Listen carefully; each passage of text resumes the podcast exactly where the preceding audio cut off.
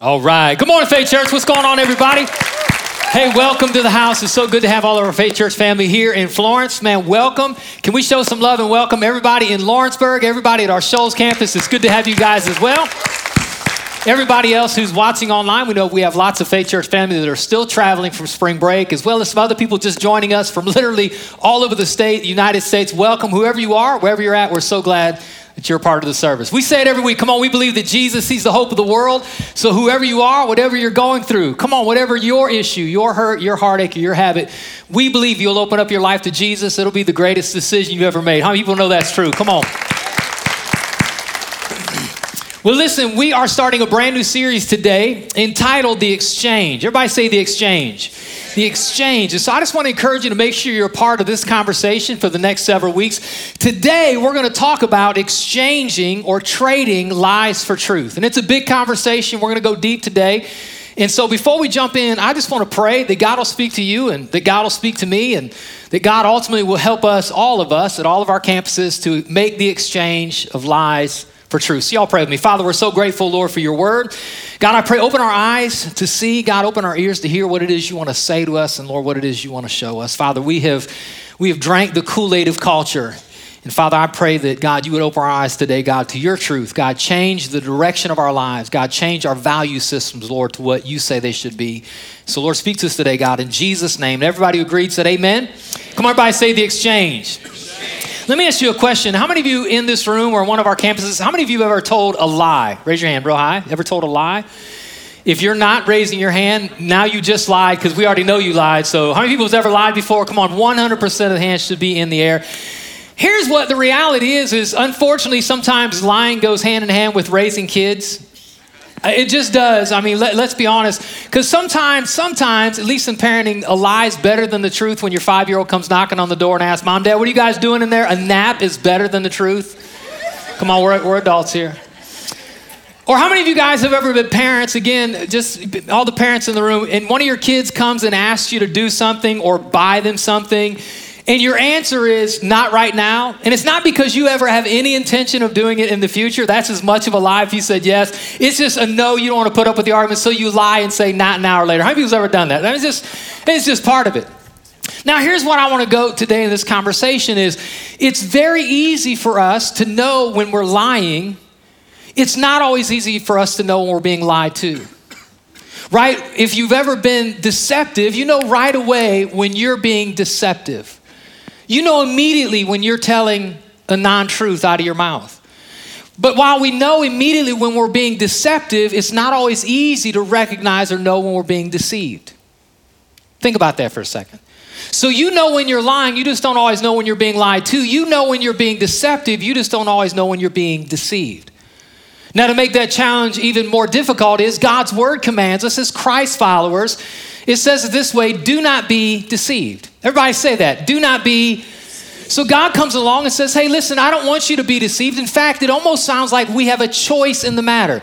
Do not be deceived. Well, how is it that we can choose to not be deceived when we don't always know when we're being deceived? It's a great question. Well, here's how we navigate that as Christ followers. Here's the challenge I want you to hear today is the way we avoid being deceived is you must realize the truth to recognize the lies. The more familiar you are with what's true, than when someone lies to you, you're being lied to, or you're being deceived, if you know the truth, immediately you can recognize that and you realize, no, that's a lie. So, this is a, uh, this is a tape measure. How many people have a tape measure in the house? Raise your hand. All our campuses. Lots of people have a tape measure. What is a tape measure for? A tape measure is the standard by which we measure distance. A tape measure is the standard by which we measure distance. We can measure length, height, width. And this is what we use to make sure we get it correct. Now, here's why that's important. If I was to ask you, for example, everybody at all of our campuses, hey, how tall is this table? Now, I would imagine there would be a lot of different opinions. Some of you might say it's two foot tall, or three foot tall, or four foot tall. Some of you would say 35 inches or 50 inches. And at the end of the day, if I ask you, how tall is this table, there would be all kinds of opinions.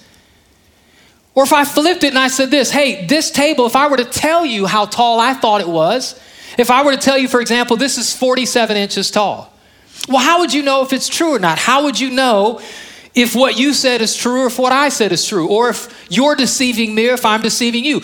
Well, the way you would know who is accurate and who is true is you would use the standard for measuring distance. So if I were to take this and I were to measure using this standard the height of this table, you would see very clearly this is 40 inches. Well, now that you know the truth, now that you recognize the truth, if I were to tell you this is 47 inches, you would say, no, no, no, because I saw the standard and the standard says it's 40 inches. So you have to, you have to, you have to recognize the truth before you can ever realize the lies. So while we have a standard for measuring distance, what is the standard for measuring deception? If God's word says, hey, don't be deceived, how do we know if we're being deceived? Well, we have to get out some kind of tape measure, and the tape measure we use is truth. Truth. Everybody say truth. Well, what is truth? What is our tape measure for truth? Well, I'm glad you asked.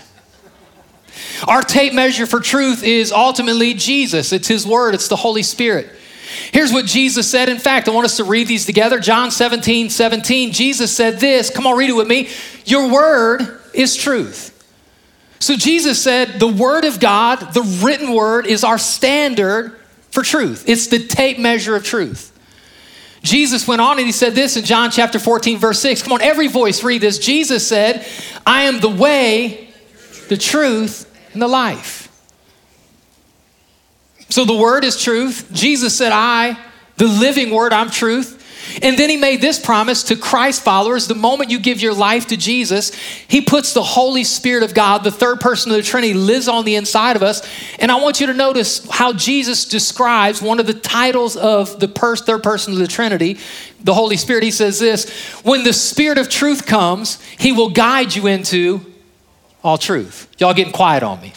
So, what is the tape measure of truth in this age of morality and decision make? How do we avoid being deceived? Well, we have to use the tape measure of truth, which is the written word, the Bible, which is the living word, Jesus, and which is the Holy Spirit who lives on the inside of us. And so we ultimately have a measurement for truth. The problem is, way too many of us are using something else other than the tape measure of truth. A lot of us are using, for example, culture. We live right now in a society and culture that's trying to shape what truth is. What is truth? And they'll tell you what their truth is. And the problem is, there are way too many Christ followers who are buying the lie of what culture tells us is truth. Now, let me tell you the problem with following culture is culture shifts and changes. Every year, it'll shift and change what they say is moral and what they say is immoral, what they say is right and what they say is wrong. It's constantly changing, it's a moving target. It's like you're in Chuck E. Cheese trying to hit the whack a mole. You can't follow culture. Let me give you a really great example. When I was uh, when I was a kid, when I was a young man, into my teens and 20s and 30s, and even through my 40s, I know people personally that have gone to prison for smoking and selling marijuana. The government for, said for a season it's illegal to smoke or sell marijuana. Now they're distributing cards and taxing and making it okay to smoke marijuana. This is not a conversation on marijuana. My point is is it okay to smoke and sell marijuana or is it not okay? According to culture, it's maybe. Yes, it is now, but it's not then. Give it enough time, it'll be illegal again. Are y'all tracking with me? So I'm just saying we have to quit using the tape measure of culture to determine what's true. Another thing that we use is a lot of times we use our situation to determine whether it's true or not. The situation, situational ethics. Is it okay for a man to strike another man if he disagrees with what he says? Oh, come on, somebody. It's like, that sounds familiar. well, see, what culture wants to tell you is, well, well, tell me the background. Well, the background is that one man was on a platform and it was in public and he insulted another man's wife's physical handicap. Oh, well, in that case, it's wrong. Well, if it's wrong, is should he kill the person? Should he strike him with a closed fist and open fist? Like, what's what is the standard? Well, what's the situation? How bad was the insult? And I'm just telling you, listen to me. Well, so, you I, I hear some of you getting all big and bold. Well, somebody somebody insults my wife, I'll slap the taste out of their mouth. Well, I'm just telling you, that might be what your situation calls for, but the standard of truth says, listen to me, I don't know about you, but I don't want to live in a culture where you can get physically accosted for saying something. I, I just made it, I said this to, to our team, and if y'all, some of you are tracking me on social media, I had a big conversation this past week, and I just said this that if you have the right to physically accost somebody because you disagree with what they said verbally, I don't want to be a part of that culture. And standing every week on this platform and preaching the gospel sometimes can be confrontational and sometimes can even be offensive. I have a concern. Are we going to live in a culture that I got to be concerned with how many of you are going to rush the platform on a Sunday? Which, before you get too high and mighty, the security said, I'd like to see him try it. One security member said, I quote, I wish they might. what I'm telling you is what we are measuring truth by is wrong. We're taking our cues from culture and what they tell us about identity and sexuality and morality, that that is the standard, and we have just bought the lie. Or we're determining it based on our situations that changes. Your situation might be different than mine, and might be mine might be different than yours. Even worse is way too many of us are determining what's true based on how we feel. Well, how do you feel? What's your desire? And I don't, I don't know if y'all can track with this, but if I followed all of my desires, I would be divorced I would not be in ministry and I would likely be in prison. Can I just get an amen from anybody? If you just went with everything you felt, well, I feel, well, I feel lots of stuff. And sometimes I got to say no to the donut at midnight. Sometimes I got to say no. Come on, everybody, you got to, everybody say no. No. What is right? What is wrong? What is dark? What is light? What is up? What is down? What is moral? What is immoral? How do you determine this in the world that we live? And ultimately, we have to come back to the tape measure of truth. We got to come back to God's word. We have to come back to who Jesus is and what he taught. We have to come back to if you cannot look at a man smacking another man for what he said and say that's wrong, you have missed the mark because Jesus made it abundantly clear. That's right. That's right. I'm glad three of you agree. Let me tell you how confused culture is. When it happened, half the people, when he stood up, and two days later, everybody's shaming him on social media. Now, I'm not telling you didn't pick a side today. I'm just telling you, make up your mind. Do we celebrate him or do we condemn him? Because culture's confused. And while culture may choose to be confused, Christ followers, Jesus said, do not be deceived. So, truth is the standard by which we measure reality. Truth, God's truth. So, the same way you measure distance with a tape measure, you measure distance with the tape measure, you measure reality with God's truth. God's truth is God's perspective. It's, it's, God's opinion. And as Christ followers, we submit, we surrender, and we co sign what He says. Shh, it's quiet. Pastor's preaching today. Now, is it really a big deal? I mean, do we really need to know the truth? Has anybody ever heard the phrase before, ignorance is bliss? How many people's ever heard that before? Ignorance is bliss. And do you know why? Because because the truth can sometimes be painful. But do you know what's more painful than the truth? Is the lie. While sometimes the truth is painful, it's even more painful to find out you didn't know the truth, and it will cost you far more to walk in ignorance and darkness than to really find out the truth. Let me just give you a couple examples. Anybody here ever write a check that you couldn't cash? Some of you, like physically, you did. Anybody, and I know this is if you don't have a lot of money or you're, you're trying to navigate, right, maybe you're in a tough time financially right now, young adults, and you get a bank account and you don't have any idea how much you got in the bank account, you don't even want to look because it'll hurt your feelings, you're so broke. And so you just write the check hoping you have money. The problem is not knowing the truth of how much you have in your bank account, which isn't, isn't an assumption like there's an actual number. If you don't know how much is in your bank account and you write a check for more than what you have, it'll bounce. Now you owe not only what you wrote the check for, but now you owe a bounce check fee. That costs you far more than just knowing the truth in the first place. Y'all tracking with me? The other day, uh, yesterday, I've been just trying, just diligent, man, to do what I need to do with my health. And uh, so every day now I'm committed. I got to get on the scale. So yesterday, I, and we keep it hidden under this thing so you slide it out so everybody in the house can hear when you're getting on the scale. so I get on the scale. My wife, as soon as I get on the scale, my wife says this. She says, You weigh yourself more than a girl, which is something every man wants to hear his wife say. But here's why I do it is because I, I, this psychologically, I, I, wrestle with my weight and eating because psychologically I'm, I'm jacked up. Here's why is because if I don't get on the scale every day, this, and some of you will relate to this, if I get off for like three or four days, I start eating not good, and I know I'm gaining weight, but as long as I lie to myself, if I don't get on the scale, I've not gained weight. Because the last time I looked, I was doing pretty good. It's been two months since I looked. Anybody else that way? You just avoid the truth. Why? Because the truth is painful. But I need the truth to hurt me or I'll hurt myself even worse. So y'all tracking with me. So truth is painful, but allowing yourself to walk in darkness or walk in deception is even more painful, which is why Jesus said, do not be deceived. Because if you allow yourself to be deceived by culture, deceived by your situation, deceived by your feelings, if you follow that path, that's going to hurt you far more than just doing the truth. Do not be deceived. As, a, as Christ followers, as Christians, we have to come back to this place where we're willing to trade the lies for the truth. Trade the lies for the truth. So Jesus said, Do not be deceived. Now, think about this for a second. If you're taking notes, people lie for two reasons. Have you ever been lied to? If you've ever lied, people lie for two reasons.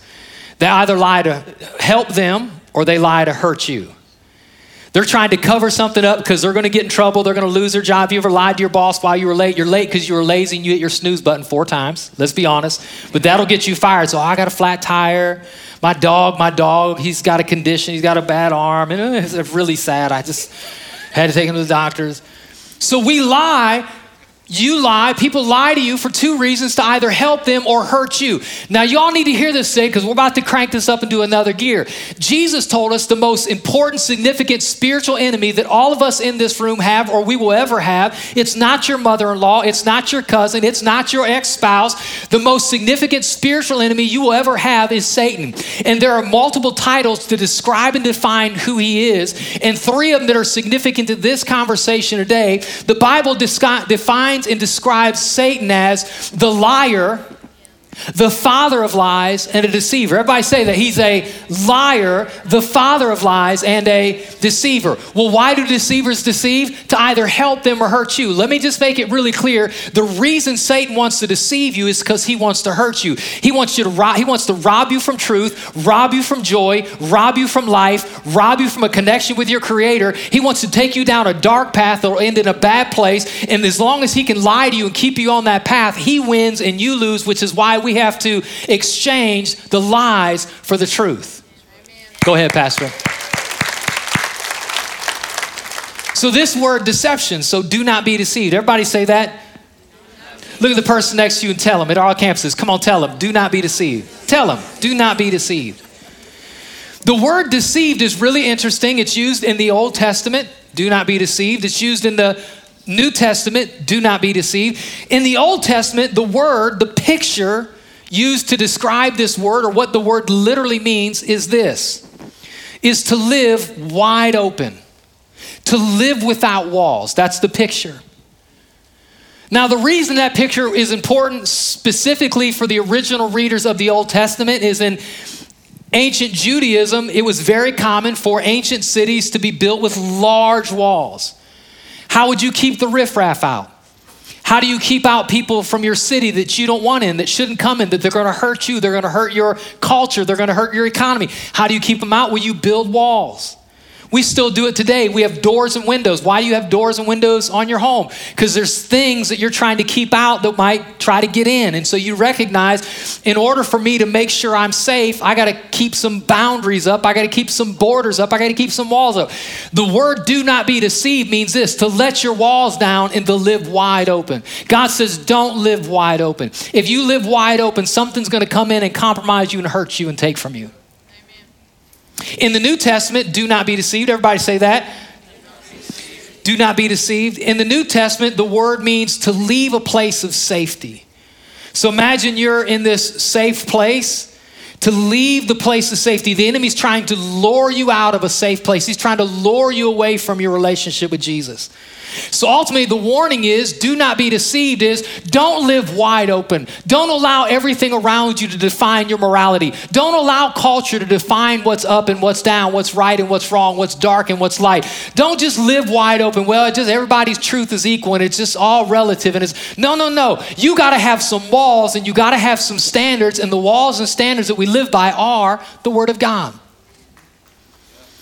Don't, don't leave a safe place. Don't be lured away by, by situational ethics. Don't be lured away by culture telling you that this is okay or this is right.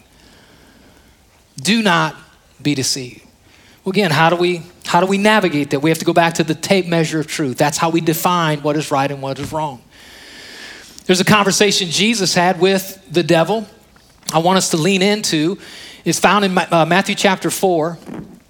And we're going to read this together. I want you to watch how Satan tries to deceive. He tries to deceive Jesus. Why? Anytime someone lies to you, they're trying to either help you or hurt you, or help them or hurt you. Satan is trying to hurt Jesus here. We'll see this. Watch this. It says, Then Jesus was led by the Spirit in the wilderness to be tempted there by the devil. So the Spirit of God is leading Jesus. This is at the beginning of his ministry, getting him ready to do what Jesus came to do. And it says, for 40 days and 40 nights, he fasted and became very hungry, which is really interesting to me because I feel like the second part of that's really unnecessary.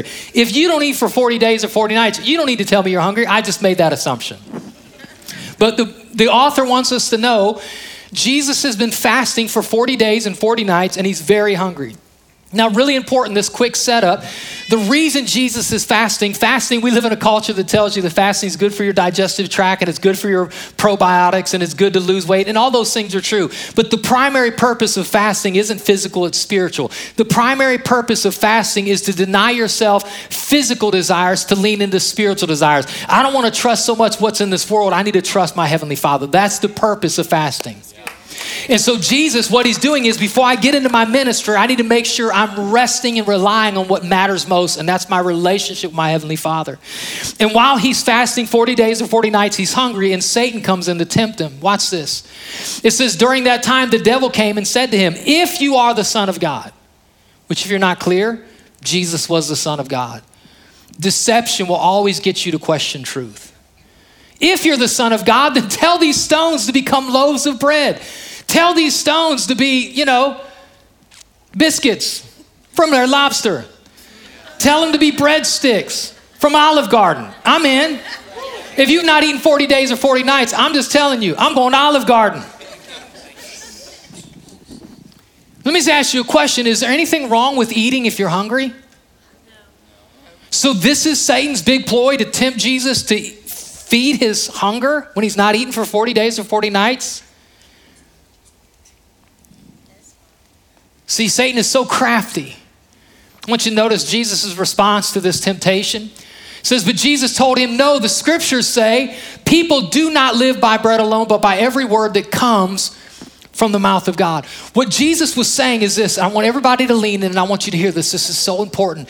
There was nothing wrong with Jesus, which he had the ability, the, the authority, and the power as the Son of God to turn a stone into bread, which is pretty impressive.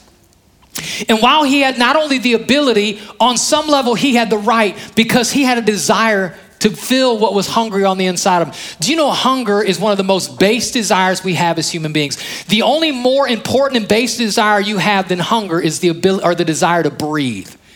And so you look at it and you say, what's wrong with, how is that a temptation for, for Satan to tempt Jesus to try to deceive him into eating? Because he had a, Jesus had a more base desire, a more important desire. Even more important than eating was honoring God. And what he was saying was, now's not the time to eat. I set myself aside to honor God. You're not going to tempt me into relying on the bread. I'm going to rely on the bread of heaven. That's what he was saying. And I just hear this. And so, all of us in this room, a lot of us in culture, we're leaning on our desires. Well, this is how I feel. This is what I feel like my identity is. This is what I feel like I am. This is the person. I, and the problem is, you shouldn't always do what you feel. I already said it a minute ago. Let me say it one more time. If I did everything I felt, I wouldn't be a pastor, I wouldn't be married, and I would be in prison, and so would you. You shouldn't always just follow your impulses. You shouldn't just always follow your desires. It's far more important that you follow your designer than your desires. If you're taking notes, your desires aren't always legitimate demands. Just because you have a desire, just because you feel it, just because it's what you want following your desires will get you in trouble. And what Jesus was saying in that moment yes, while I have the right to eat, my more base desire is to do what honors the Father. As Christ followers, on a daily basis, it's not always so clear with what's right and what's wrong. Oftentimes, you'll have to define and decide what's right and what's righter. I know that's not a word. Don't email me. It's right to eat. But there's a time it's more righter. I said more before, which made it even less in the English language. It's even more righter to do what honors God.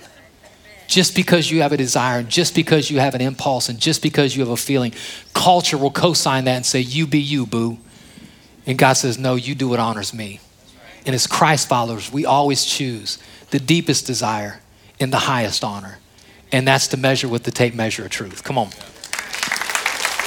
Then he says this second temptation, devil's not done yet. He rarely is. If he don't get you on the first try, he'll, set, he'll try you on the second. Says, then the devil took him to the holy city, Jerusalem, to the highest point of the temple. Now, this is, you can still go today to the city of Jerusalem. There is still part of the wall standing that was tore down in, uh, in uh, 70 AD. One of the Jewish historians, Josephus, tells us, it wrote during this time, that if you were to go to the highest point of the temple and look down several hundred feet, that people were known to get woozy or dizzy. So Jesus somehow is with Satan. You, I don't know what this looks like. Picture like they're beamed up, beam me up, Scotty. They're standing on the highest point of the temple wall. They're looking down and watch the temptation, watch the deception that Satan tries to play on Jesus. Watch this. He says this, and he said, If you're the Son of God, jump off. I'm out. For the scriptures say, for the scriptures say, watch, Satan, Satan quotes scripture. For the scriptures say, he will order his angels to protect you, and they will, uh, and they will hold you up with their hands, so you will not even hurt your foot against a stone. Here's the temptation. Hey, hey, Jesus, if you're really the Son of God, go ahead and jump off the temple. I mean, after all, if God the Father really loves you as God the Son, do you think He's really going to let you go? No way. He says, in fact, not only do I know God will catch you, I can even point to a scripture that says he'll catch you. And here's the problem with that. Again, some of you, I hope you're navigating this conversation because this is how subtle the devil is. Is a lot of us, we're living our lives by a scripture that we're holding on to. And we're trying to justify the lifestyle we're living. We're trying to justify the decisions we're making because we've got a scripture we can point to. There are way, way, way, way, way, way too many Christians, especially American Christians, who are living lives of rebellion, asking God to co sign their behavior because they got a scripture God so loved the world. Because they got a scripture, well, I prayed a prayer, now I can live however I want. This was Satan's temptation. Hey, Jesus, just live however you want because God will love you and God will catch you. And while God does love you and while God is merciful, the temptation of the enemy is to move you so far out of bounds that you miss that you are out of bounds. Notice what Jesus says in response. Jesus responded. Everybody read this. The scriptures also say, you can't live your life based on a scripture. You have to live your life based on the scriptures. You can't live your life based on a truth. You have to be, build your life based on the truth. Yeah, it's true. God said that He won't allow your foot to be dashed against a stone. Yeah, maybe I can jump off, but He's like, well, wait a minute. The scriptures also say you must not test the Lord your God. What he was saying is there has to be a point while God does love me and God is merciful and, and God is good. God does care about me. At some point, I'm going to decide to live by the rest of Scripture, which I'm just not going to, I'm not going to live out of bounds and test the mercy of God. While God is merciful, I'm not going to test how merciful he has to be for me. That's. That's, good. That's deception. Just keep going. Just live your truth because God will love you and God's good. God does love you and God is good. But the scriptures also say Do not be deceived. God is not mocked.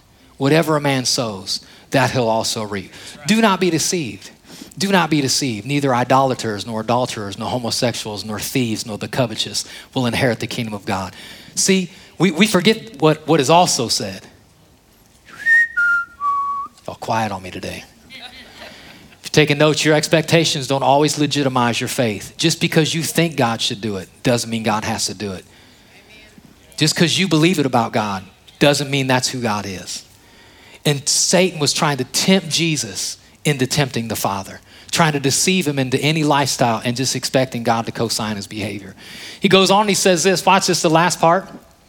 Next, the devil took him to the peak of a very high mountain and showed him all the kingdoms of the world and their glory. he says, I will give it all to you, he said, if you'll kneel down and worship me. Now, now stop.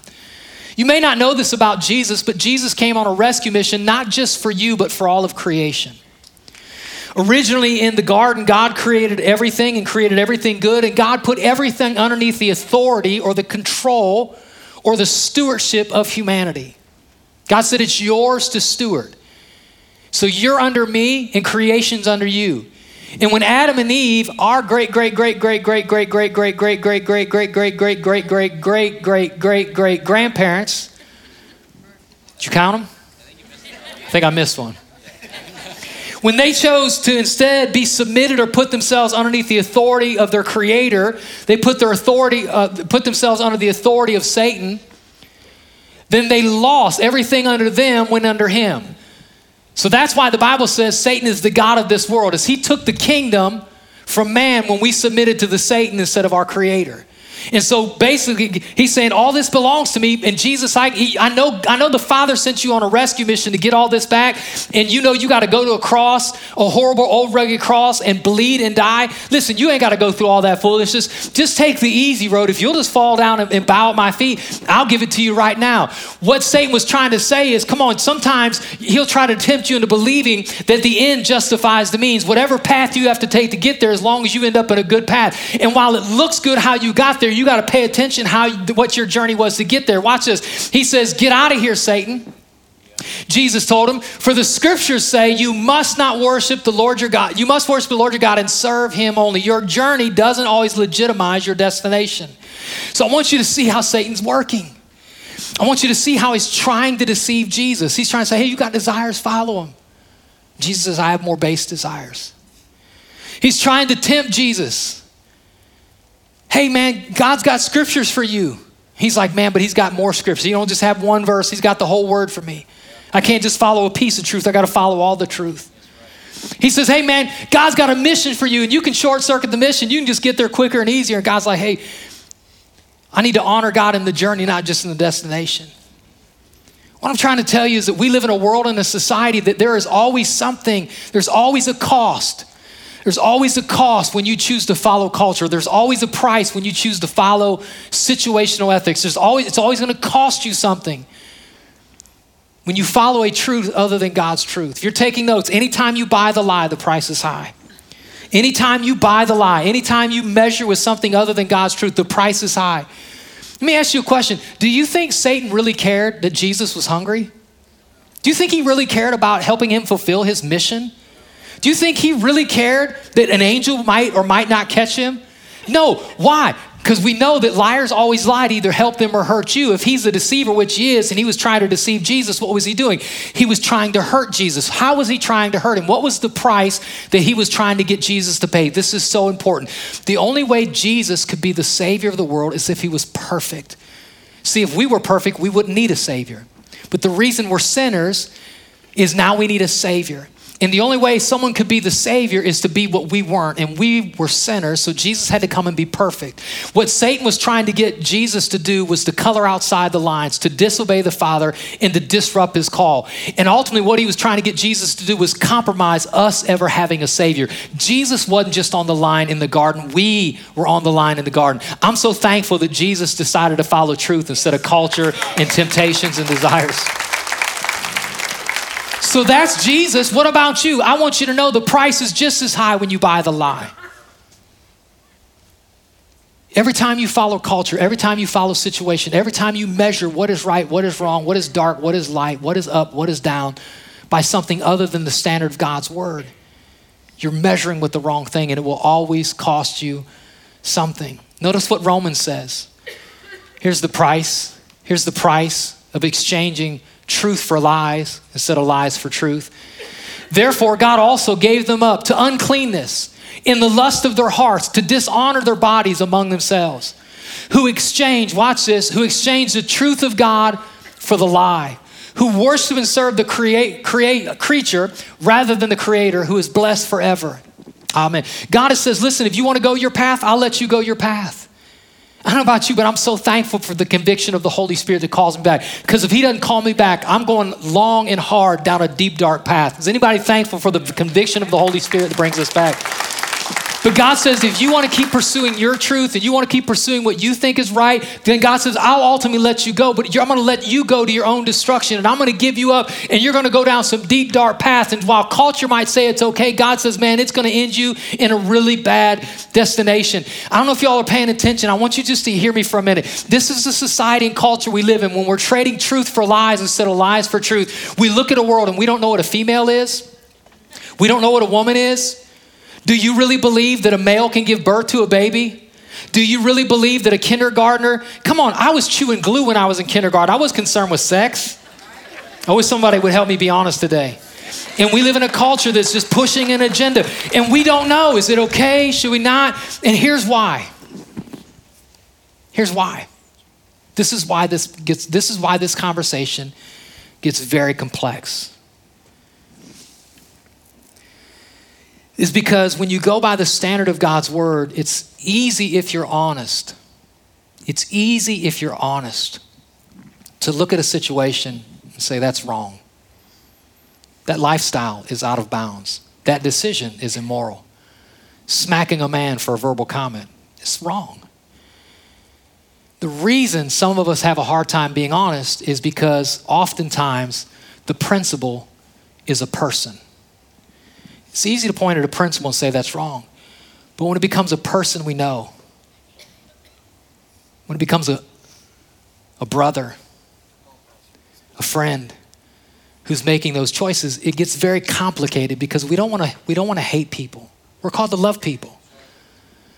This is why the Bible says in John chapter 1 when Jesus came and the word became flesh and dwelt among us. When Jesus came, it says this, Jesus came full of grace and truth. Jesus just didn't come in grace and say, hey, man, I, I, I take you as you are. Because you don't need grace until you first hear truth. And once you're confronted with the truth that you might be in darkness, you might be set on a path of disaster, you might be living a life of destruction. The choices you're making, maybe not in the eyes of culture, but in the eyes of God, are immoral and separate you from your Creator until you're confronted with the truth. Well, that's what sets you up for the need of grace. So, as a church, we have to never leave one without the other. And the problem is the church in America is now we're grace, grace, grace, grace, grace, grace, grace. We don't need grace until we have truth. And until somebody can look at a man who walks on a platform and slaps another man for comments, I can say beyond a shadow of a doubt, that's wrong. Until you can look at Florida and say, or look at Disney and boycott, I don't care if you boycott or not, you're not really changing anything because every, every corporation is connected to a corporation. If you want to boycott, boycott. The point is not boycott. The point is I can look at that and say that's wrong. It's not up to government to raise children. How do I know that? Because God ordained family. The Bible says in Ephesians that children submit to their parents. They don't submit to government. They don't submit to Disney. My kids submit to me as I submit to the Father. See, it's clear when you know.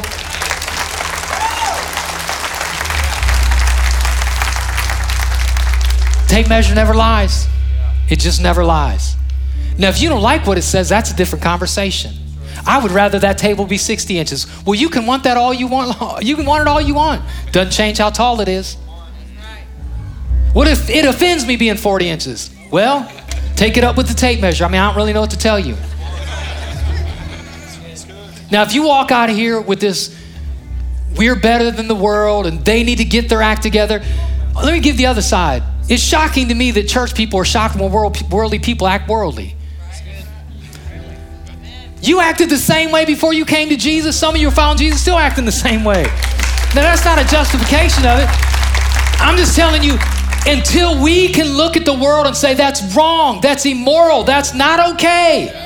How do we know? Not because I think it, not because you think it, not because I preached it, not because that's how you was raised, not because that's how culture said it was a year ago. It's because that's what the Word says. Now we know what the Word says. We can properly measure stuff. And when stuff's broken, crooked, when it's not what we think it should be, now that's when we can declare the grace of Jesus that can heal, restore, and make right. Come on, somebody.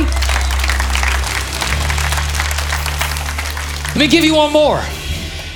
Powerful verse. Are you ready? Here's what Jesus said And you will know the truth, and the truth will set you free. Woo! Now, you got to know the context. I want you to hear this. This is this I'm going to show you the very next two verses. Jesus is having a conversation. He says this to a group of religious leaders, Jewish religious leaders. And he tells them, and this is to us too, and you will know the truth, and what? The truth will set you free. Now, watch what he says to these people he's talking to. These people respond to this, they're offended by it. But we're descendants of Abraham. We're of the family line of Abraham. We have, we have prominence before God because God chose Abraham and we're of the descendants of Abraham. I was raised in church. God has to take me. But we're descendants of Abraham, they said. We've never been slaves to anyone. What do you mean you'll, you're going, what do you mean be severed? They're saying, Jesus saying, hey, if you know the truth, the truth will set you free. And they're offended. They're like, we've never been slaves. How dare you say, how dare you say we're slaves? Here's what's crazy. Some of you know this. They absolutely were slaves. They were slaves to the Roman Empire. The Jews weren't free, they were slaves to Rome. And they're looking like, Who, how dare you say we're, we're slaves? Were you dum dums? You are slaves. And before you were slaves to them, you were slaves to the Greeks. And before you're slaves of the Greeks, you're slaves to the Assyrians. And before you're slaves to the Assyrians, you were slaves in Babylon. You were slaves of the Babylonians. And before that, you were slaves in Egypt. Out of 3,000 years, you spent the majority of your time being slaves. And here you are saying, uh, We're not slaves. Here's what you need to know we live in a world that tells us just live your truth.